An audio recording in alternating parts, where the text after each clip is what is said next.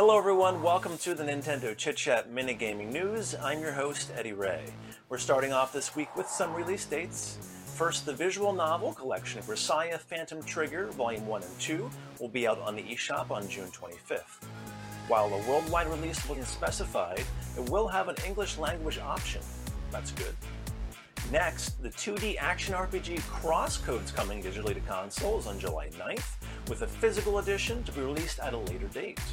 And finally, the Perny 1 and 2 Exploded and Reloaded collection, I love that name, will be out on October 13th in North America and Oceania, and October 16th in Europe.